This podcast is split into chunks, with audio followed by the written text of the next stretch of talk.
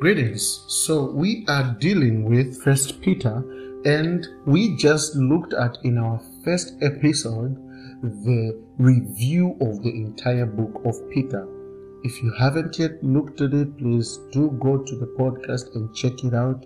And I would really appreciate if you could also share the podcast so that many people can get to learn. It is very important to learn the Bible for what it really says rather than for what other people would want to use it for. Because many preachers have come, and as we look at this series, we will address such preachers who have come to use the Bible for their own benefit.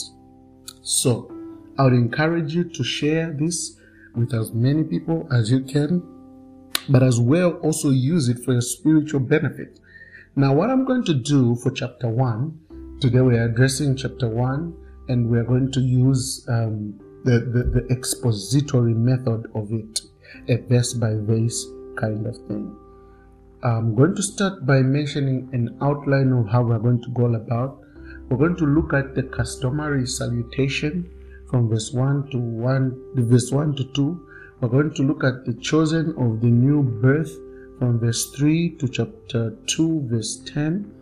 We're going to look at the challenged, the challenge to new behavior from chapter 2, verse 11 to chapter 3, verse 7. We're going to look at the caution that is put for new persecution from chapter 3, verse 8 to 4 to chapter 4, verse 19. And then we'll come down and finally look at the charge that is given with new responsibility from chapter 5, verse 1 to 11, hereby concluding with chapter 5, verse 12 to 14. So that is the outline of how our entire exposition will go like. So without wasting much of your time, let us go right ahead and begin chapter 1 of First Peter. Chapter 1 of First Peter. And I want us to really dive into this. Like I will be going in depth with this, but not really how I would do it in a pulpit because I have got more time in a pulpit when I get to address issues like this. I can preach through the book of First Peter in six or eight months. You know, it can go that far. I have enough time, but I'm going to do the best I can with the time that is given here to to do that. So from this one to six A, let me read. Peter, an apostle of Jesus Christ, to those who reside as aliens, scattered throughout Pontus, Galatia, Cappadocia, Asia, and Bithynia, who are chosen to according to foreknowledge or according to the foreknowledge of God the Father by the sanctifying work of the Spirit, that you may obey Jesus Christ and be sprinkled with his blood. May grace and peace be yours in fullest measure.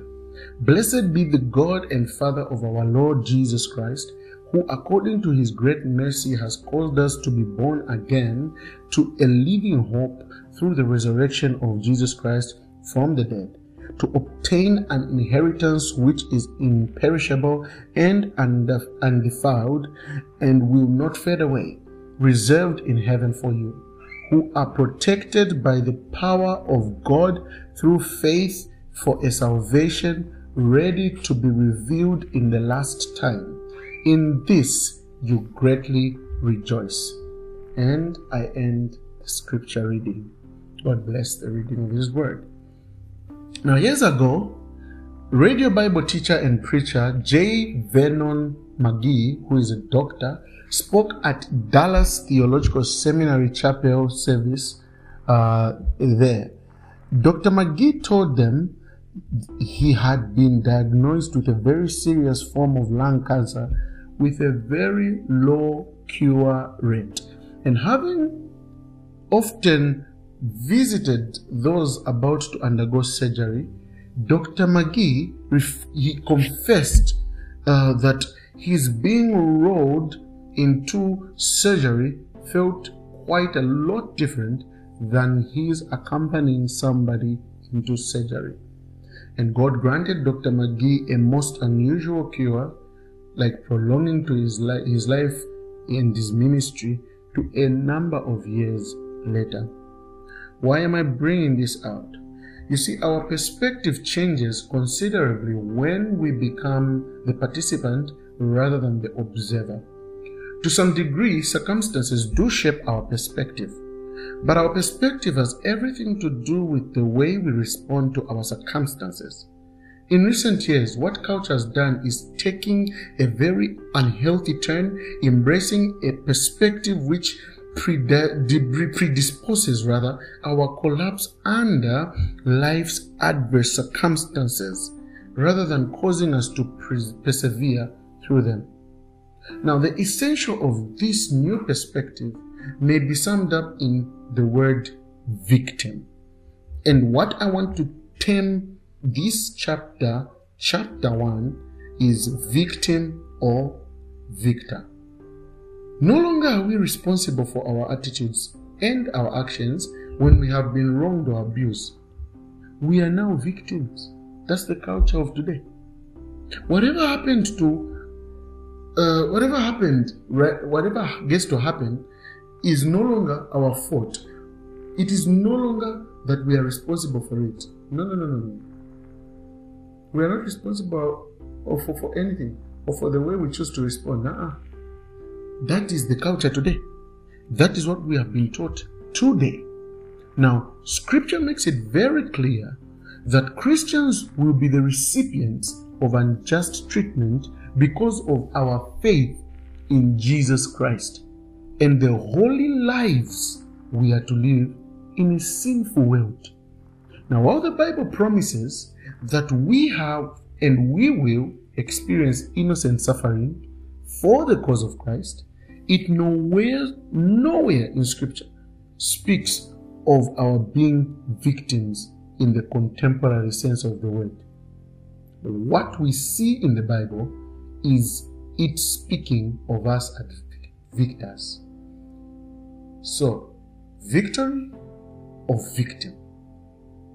Now, Peter introduces the subject of innocent suffering for Christ's sake in verse 6 of chapter 1.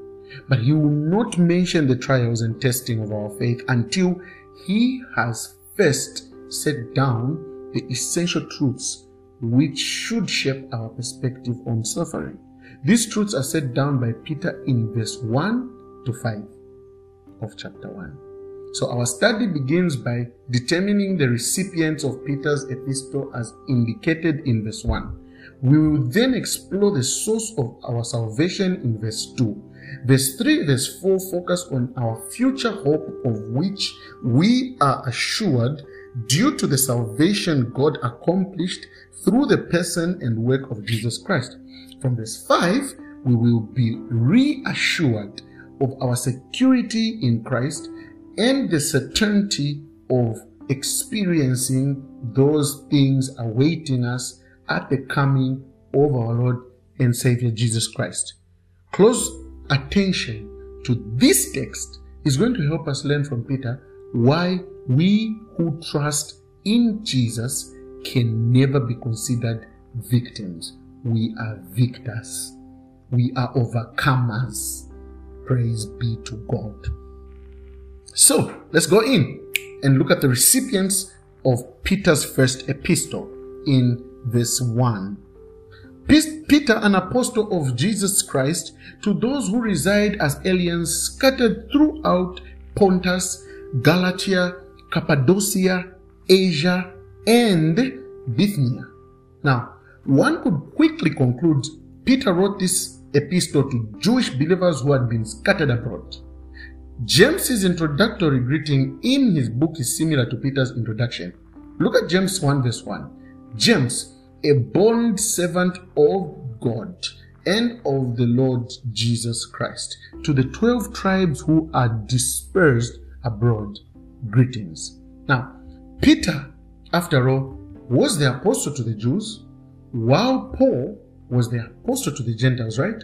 But on the contrary, seeing that I have been entrusted with the gospel to the uncircumcised just as Peter with the gospel to the circumcised, for he who effectually worked for the for, for Peter in his apostleship to the circumcised effectually worked for me also to the Gentiles. That's Paul speaking in Galatians chapter 2, verse 7 to 8. Other verses in First Peter also strongly indicate a broader readership than only Jewish believers. And these statements seem difficult to apply directly to Jewish believers, like verse 14 and verse up to verse 16 of chapter 1 of First Peter. As obedient children, do not be conformed to the former lusts which were yours in your ignorance, but like the Holy One who called you, be holy yourselves also in your behavior, because it is written, You shall be holy, for I am holy. Look at chapter 2, verse 10. For you were once not a people, but now you are the people of God. Look at chapter 4, verse 3 to 5.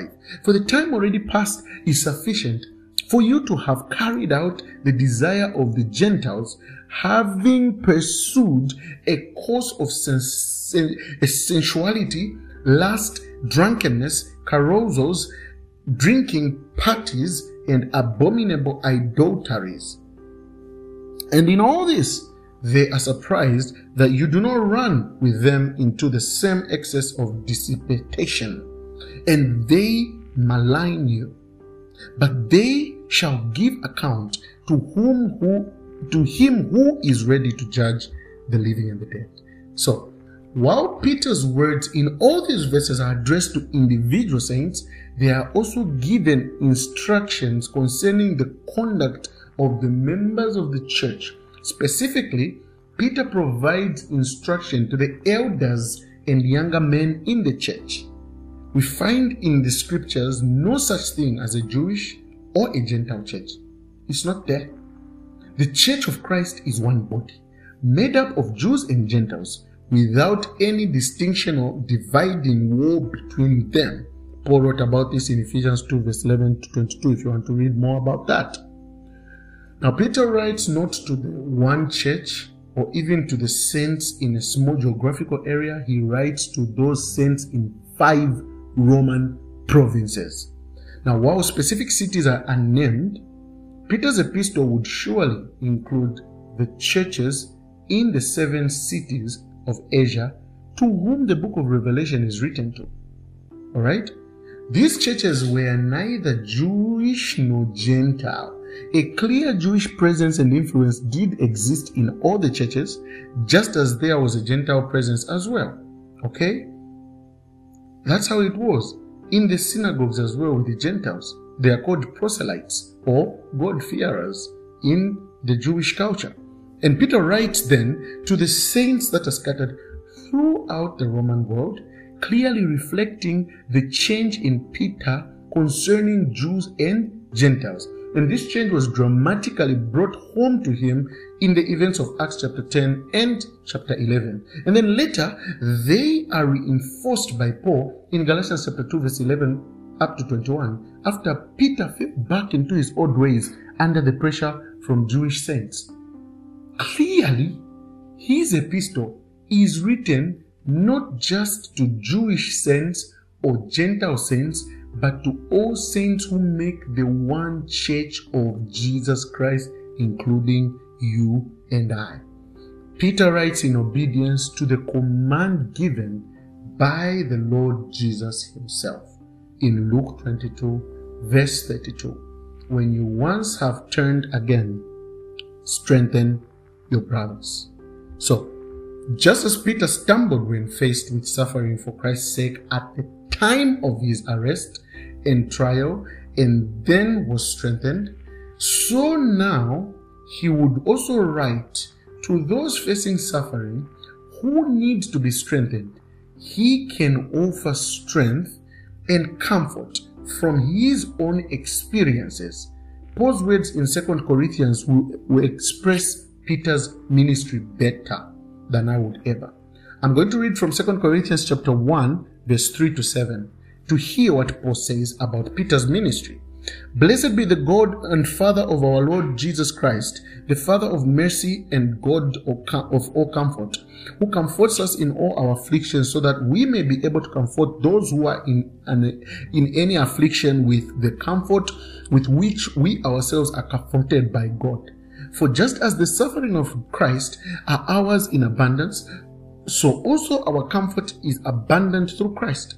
But if we are afflicted, it is for your comfort and salvation. Of if we are comforted, it is for your comfort which is effective in the patient enduring of the same sufferings which we also suffer. And our hope for you is firmly grounded, knowing that as you are sharers of our suffering, so also you are sharers of our comfort. That best describes Peter's ministry right here. Then we see from chapter 1, verse 1c to 2, the source of our salvation there. And it reads, Who are chosen according to the foreknowledge of God the Father by the sanctifying work of the Spirit, that you may obey Jesus Christ and be sprinkled with his blood. May grace and peace be yours in fullest measure. What are we seeing here? Those who deny the doctrine of the Trinity have difficulty with this and a number of other texts. Sorry. For they clearly speak of three members of the Godhead, all of whom are involved in the work of salvation. The Holy Spirit is strategically placed between God the Father and God the Son. Each member of the Trinity plays a distinct role in the salvation of the saint. The Father chooses those who will be saved, right? We find Peter's words consistent with the teaching of Paul. Blessed be the God and Father of our Lord Jesus Christ, who has blessed us with every spiritual blessing in the heavenly places, just as he chose us in him before the foundation of the world, that we should be holy and blameless before him. That is Ephesians chapter 1, verse 3 to 4. Christians do not differ so much on whether God chose us, Mm-mm. but over the basis of that choice. In fact, some fail to understand the significance of the word foreknow, right? Supposing that it means only to know about something in advance. Now, the word here does have this meaning, as in Acts chapter 26, verse 5 in 2 Peter chapter 3 verse 17. But when Peter uses the word foreknowledge here, he speaks of God's choice of us apart from anything we would or could do based solely on his sovereignty. All right?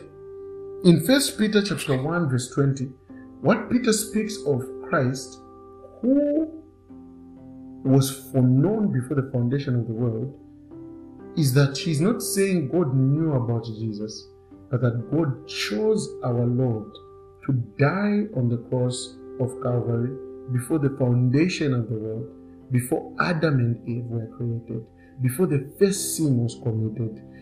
Peter made a similar statement in his great sermon at Pentecost in Acts chapter 2, verse 23.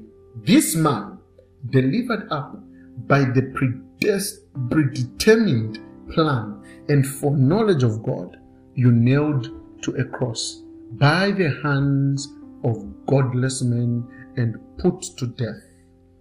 To know can mean to know about, but it can also mean to choose. And God knew Abraham, that is, He chose Abraham. Now, Genesis verse 18 to 19 is, is there to, to affirm this. For I have chosen literally known him who Abraham in order that he may command his children and his household after him to keep the way of the Lord by doing righteous and justice, in order that the Lord may bring upon Abraham what he has spoken about him. So, to foreknow is to choose ahead of time, right? So, Paul uses foreknow to speak of God's sovereign choice in eternity past. The Father chooses those whom he would save in eternity past, and it is the Holy Spirit who does what? sanctifies the elect, drawing them to faith in Christ. Now, I understand the view here very well. Second Thessalonians chapter 2 verse 13 says, But we should have or we should always give thanks to God for you, brethren, beloved by the Lord, because God has chosen you from the beginning of sal- for salvation through sanctification by the Spirit and faith in the truth. So, when Nicodemus sought out the Lord Jesus Christ, the Savior told him he must be born again. And that is the unseen work of the Holy Spirit. Before our Lord's crucifixion, he told the disciples it was necessary and better for them to depart and for the Holy Spirit to come. For him, sorry, to depart, and for the Holy Spirit to come. Why? It was the Spirit who would convict men of sin, righteousness, and judgment. Now, the Holy Spirit sets the saints apart to God by drawing them to faith in Jesus. While the Holy Spirit is also involved in our sanctification, the emphasis here is on the role of the Holy Spirit in bringing us to Christ. If the sanctification of us as believers, in view of God's Word, the ministry of the Holy Spirit would more logically have been introduced after rather than before the saving work of Christ. Peter then moves from the choice of the Father and the sanctifying of the Holy Spirit to the contribution of Christ's shed blood by which we are cleansed and forgiven, right? So Peter's words indicate the Holy Spirit's sanctification as particular effects. The Spirit's work brings about obedience which results in being sprinkled with Christ's blood. And the sprinkling of Christ's blood is definitely an Old Testament image referring, being referred here by the author of Hebrews chapter 9, verse 18 to 28, which reads, Therefore, even in the first covenant was not, even the first covenant was not inaugurated without blood. For when every commandment had been spoken by Moses to all the people according to the law, he took the blood of the calves and the goats with water and scarlet wool and hyssop, and sprinkled both the book itself and all the people, saying, This is the blood of the covenant which God commanded you. And in the same way, he sprinkled both the tabernacle and all the vessels of the ministry with the blood. According to the law, one may almost say, all things are cleansed by blood, and without shedding of blood there is no forgiveness. Therefore, it was necessary for the copies of the things in the heavens to be cleansed with these, but the heavenly things themselves with better sacrifices than this. For Christ did not enter a holy made place with hands, merely copy of the true one, but into heaven itself, now to appear in the presence of God for us. Nor was it that he should offer himself often, as a high priest enters into the holy place year by year with blood not his own. Otherwise, he would have needed to suffer often since the foundation of the world, but now at once and at, uh, at once at the consummation of the ages, he has been manifested to put away sin by the sacrifice himself of himself. And inasmuch as it, uh, it is appointed for man to die once, and after this face judgment, so Christ also, having been offered once to bear the sins of many, shall appear a second time for salvation without reference to sin to those who eagerly await him. Hebrews chapter 11, verse 28. By faith, he kept the Passover and the sprinkling of the blood, so that he who destroyed the firstborn must not touch them. Chapter 12, verse 24 of Hebrews says, And to Jesus, the mediator of a new covenant, and to the sprinkling blood, or the sprinkled blood, which speaks better than the blood of Abel. Now, if I understand Peter's words correctly here, he is describing our salvation as the work of the Trinity spelled out sequentially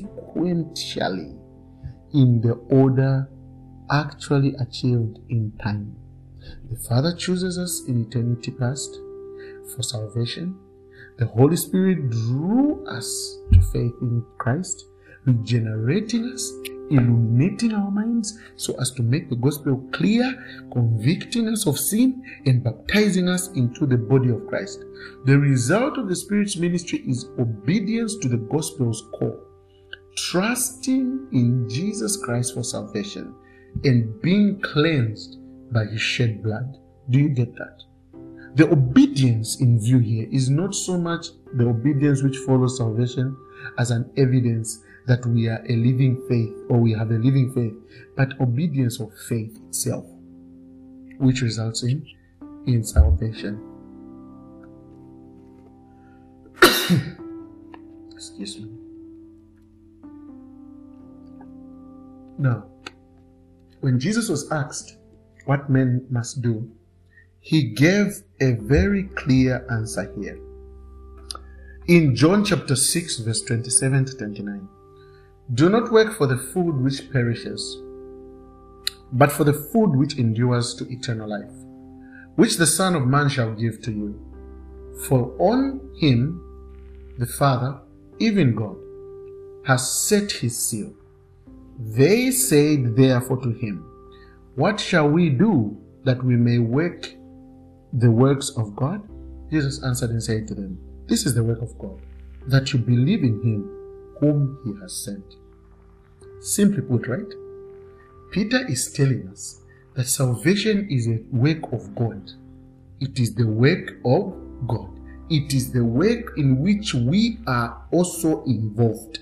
It is a work in which we participate. But the final analysis of it is salvation is God's work.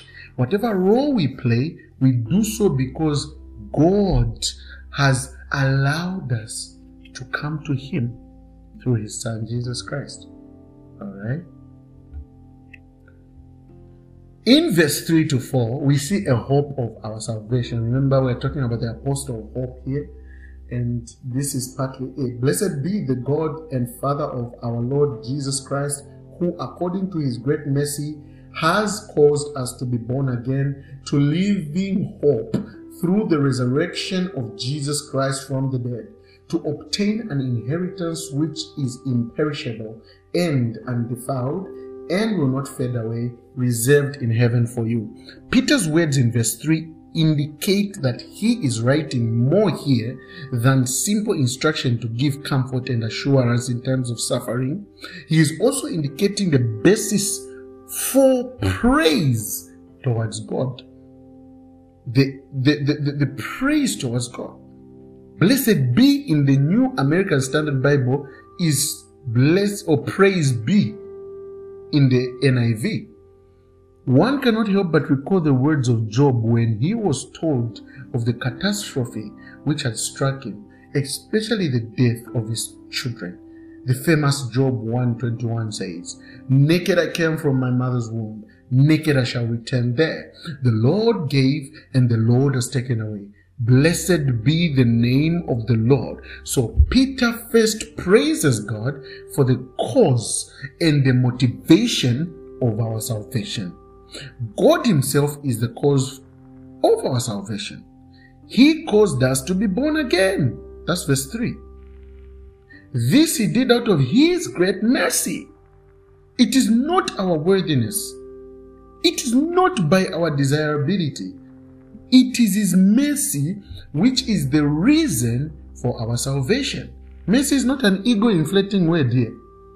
It conveys that the object of mercy has pity on the recipient of mercy. And while the one showing mercy is praiseworthy. This is the picture that Peter is trying to, to, to, to bring across.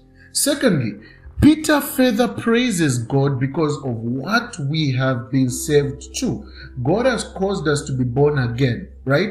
We have been born again to a living hope. Our hope is a living hope because Jesus not only died for our sins but rose from the grave so that we too are assured of raising with him. Christ's resurrection is the assurance that we have a future and that the future is our hope as Christians. And this should be our desirable expectation.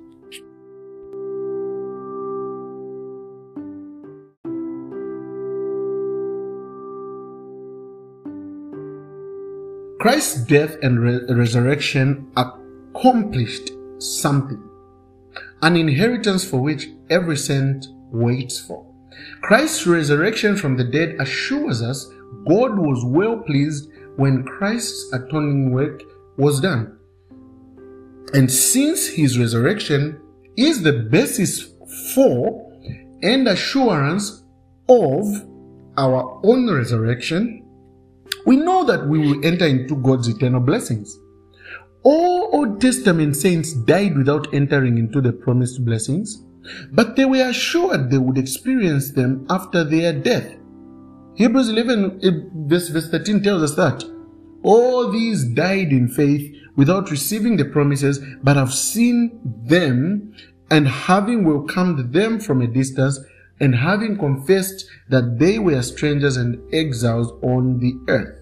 So, all Old Testament saints like Abraham had a resurrection faith which enabled them to hope for blessings after death. Okay? So, through Jesus' death and resurrection, we have a future inheritance. This inheritance will be ours because Christ died. But it will be ours if we have died, unless, of course, we are alive at the second coming of Christ, right? Because our hope of future blessings rests in the finished work of our Lord, it is a certain hope. Peter gives a threefold description of this hope it is imperishable, it is undefiled, and it will not fade away. William MacDonald says it is a death proof, sin proof, and time proof. Pray be to God. So, our inheritance, people of God, will not deteriorate over time. Perishable fruits are tucked away in the back of our refrigerator and may be forgotten until a, a scent begins to get your attention. But our inheritance is not like perishable food. Neither is our inheritance subject to defilement. Someone may try to reserve a piece of cake or maybe defiling it uh, so that no one else wants it. But even sin and impurity can never defile our future inheritance. And praise be to our Lord and Savior Jesus Christ for that. Thirdly, what we see here is our inheritance will not fade away. Time will not diminish its existence. Like things that wear out, nor cause its desirability to diminish. With anything new, time causes its glory to fade. But our inheritance, unlike the glow of Moses' face in 2 Corinthians chapter 3, verse 7 to 11, never fades. What an assurance.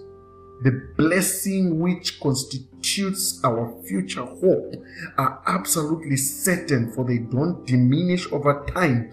They are also being kept for us. We need to not worry about contingencies which might nullify our hope. Our blessing in christ has been secure. Which brings me to verse 5 the security of our salvation who are protected by the power of God through faith for a salvation ready to be revealed in the last time. Now, let me ask you a question here. What could possibly keep us from enjoying the blessings of our future hope? It could not be the loss or devaluation of these blessings. Because we have just seen that these blessings are imperishable, they cannot be defiled, and they will never fade away. So, it is possible that our blessings will not fail, but we will. That's where the problem is.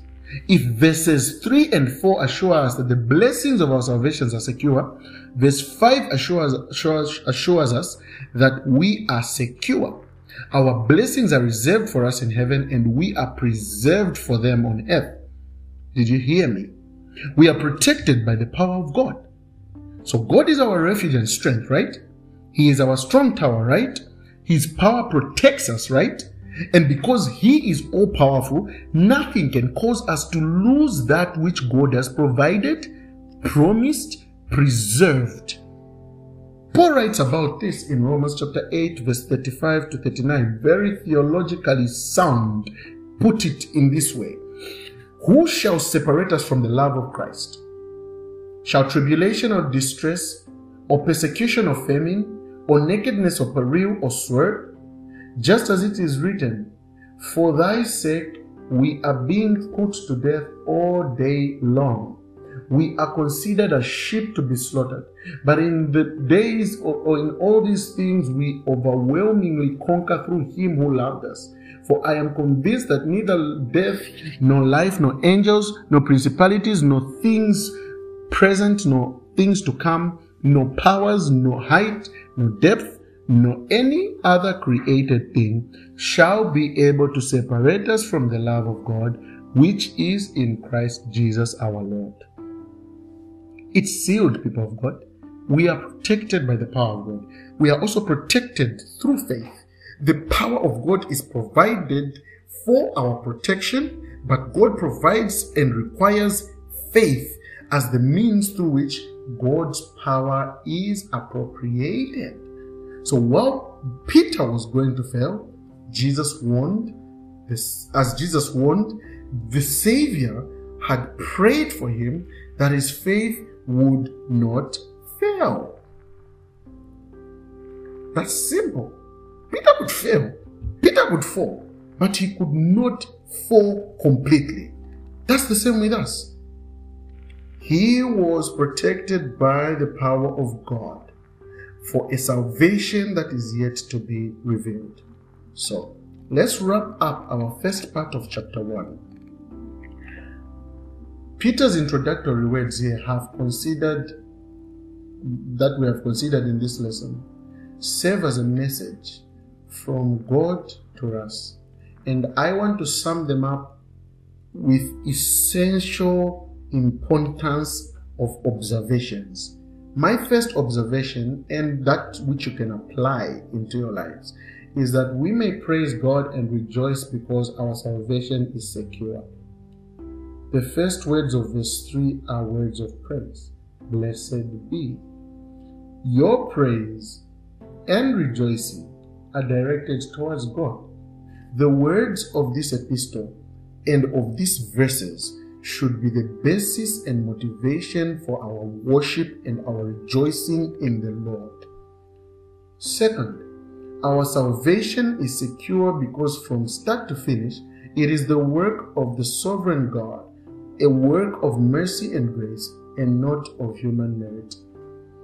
When Jesus warned Peter of his upcoming denial, he adamantly protested, right? He assured that the Lord that though all these might deny him, he would not. Peter trusted in himself when he assured the Lord that he would not fail him. We know the extent of Peter's failure.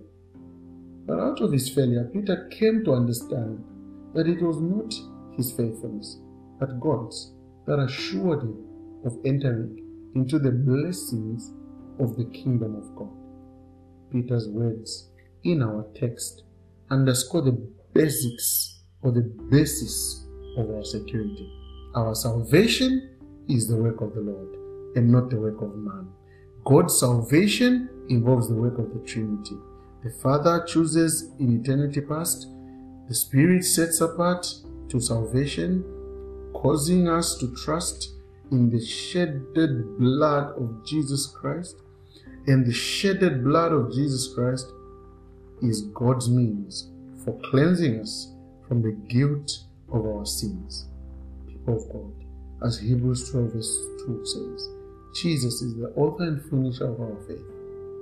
God's salvation is not based upon our merit and good works, but it was motivated by His mercy, directed towards us in our pitiable estate. Third, our salvation is from sin and to a future inheritance that is in heaven and is secure. Fourth, our salvation is secure, for we are kept by the power of God. Fifth, salvation is the vantage point from which we must view suffering. Sixth and finally, Peter teaches us that saints are not victims but victors in their suffering. The victim mindset has become dominant in our society. We look to our past, we look to the abuse of others, or to the genes passed on to us from our parents as a cause of our sin and suffering. Mm-mm, mm-mm, mm-mm. Peter turns our eyes towards God and towards the shed blood of Jesus Christ, in whom we have not only forgiveness of sin, but victory in Christ. We are not saved merely to cope with life, people of God. We are not called to be what? To be just saved and cope up with what life is bringing at us. No, no, no, no, no. We are called to be conquerors in Christ Jesus. We are overcomers, especially in the trials and tribulations of life. Let us believe and behave accordingly. The mindset Peter calls from every saint is demonstrated by his fellow apostle Paul. Paul expressed the security of the saint in the midst of suffering based upon his confidence in the Savior in 2 Timothy chapter 1 verse 12.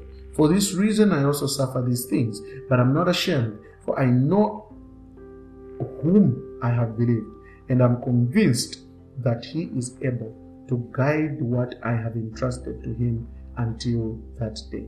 May we be able to say amen to these words because we have trusted in Jesus Christ as our Savior and also because we view our suffering from a standpoint of the salvation that God has provided and now protects and preserves in His Son, Jesus Christ. Thank you very much for being with me in this particular segment of chapter 1 from verse 1 to 5. We are going to next look at the, the second part of chapter 1 Thank you.